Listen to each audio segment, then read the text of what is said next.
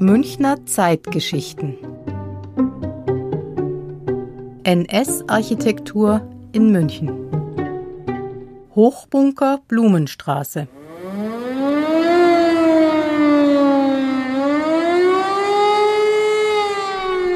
Aus ist, die Flieger kommen. Was tue ich denn jetzt gerade? Ich gebe mich Minger ja gar nicht aus und meine Schwester ist gerade in der Arbeit. Ich werde einfach die anderen Leute hinterherlaufen, dann sehe ich schon, wo der nächste Bunker ist. Während des Zweiten Weltkrieges kam es in München ab 1940 zu Luftangriffen durch die Alliierten. Zum Schutz der Zivilbevölkerung wurden Bunker errichtet, die die Menschen während eines Angriffs schützen sollten. Einer, entworfen vom Münchner Stadtbaurat Karl Meitinger, steht heute noch in der Blumenstraße. Dies soll ein Bunker sein? Schaut aus wie ein alter Turm und ist bestimmt sechs Stockwerke hoch. Das kann doch kein Bombentreffer aushalten. Aber die gingen alle da ein und es sind bestimmt Hunderte. Hochbunker nennt man die überirdischen Bunker, die genauso viel Schutz bieten wie die unterirdischen. Karl-Heinz Kümmel, Experte für Luftschutzbunker in München, kennt sich da aus. Das war noch ein Bunker, der bei der ersten Welle relativ leicht gebaut war. Nach den Erfordernissen, wie man sie damals vorhergesehen hat, am Anfang wurden noch relativ kleine Bomben abgeworfen, etwa 50 Kilogramm in der Größenordnung. Es gab natürlich auch schon größere Bomben, aber man hat mit 50 Kilogramm gerechnet und so wurde dieser Bunker auch ausgelegt. Das heißt, wir haben eine Betonflachdecke mit zwei Meter Wandstärken, sehr starke Eisenarmierung und die sollte den Schutzsuchenden gegen Bombenangriffe auch ähm, den entsprechenden Schutz bieten. Und wie viele Menschen hatten dort Platz? Der Bunker war konzipiert für 1200 Personen. Für jede Person war ein Dreiviertel Quadratmeter vorgesehen. Nicht gerade viel. Der Bunker wurde 1941 fertiggestellt. Der Grundriss ist ca. 14 auf 14 Meter und er ist fast 18 Meter hoch. Bei der Gestaltung wurde besonderer Wert darauf gelegt, dass er für die Flieger nicht als Bunker erkennbar ist. Auch heute noch rätseln viele Leute über den Sinn und Zweck dieses Gebäudes in der Nähe der Schrannenhalle.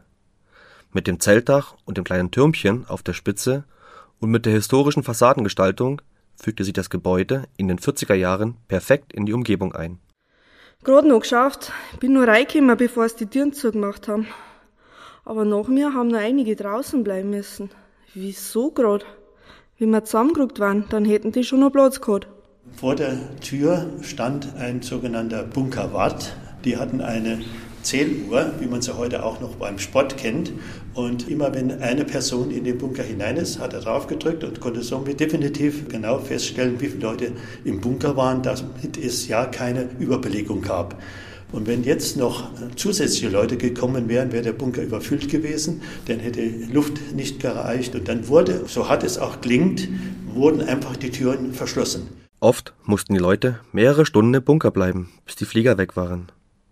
Wie lange hatten denn die Menschen Zeit, bis die Türen geschlossen wurden? Und was konnten sie mitnehmen? Man muss sich das so vorstellen.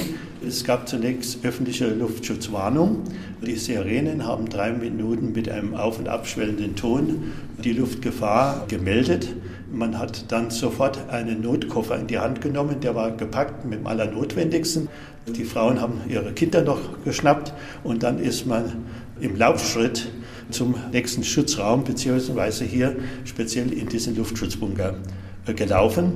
Man hatte etwa zehn Minuten Zeit im Schnitt, bis die ersten Fernflugzeuge dann über der Stadt waren und man musste dann auch im Bunker sein. Wir sitzen ganz schön eng aufeinander und das Licht flackert. Wie unheimlich das ist. Der Raum ist furchtbar niedrig und die Decke, der druckt einen richtig. Kriegt da herin keine Luft mehr. Die Angst vor die Leute kann man richtig riechen. Aus manchen Eckern hört man warnen.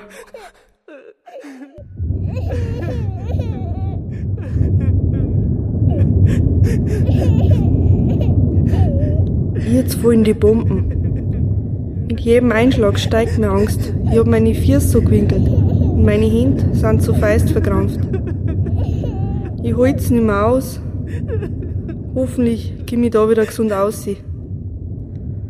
Hoffentlich sind die Flieger bald wieder fort. Hoffentlich lebt meine Schwester noch. Hoffentlich kommt mein Liebster vor der Front wieder zurück. Hoffentlich ist der Krieg bald vorbei.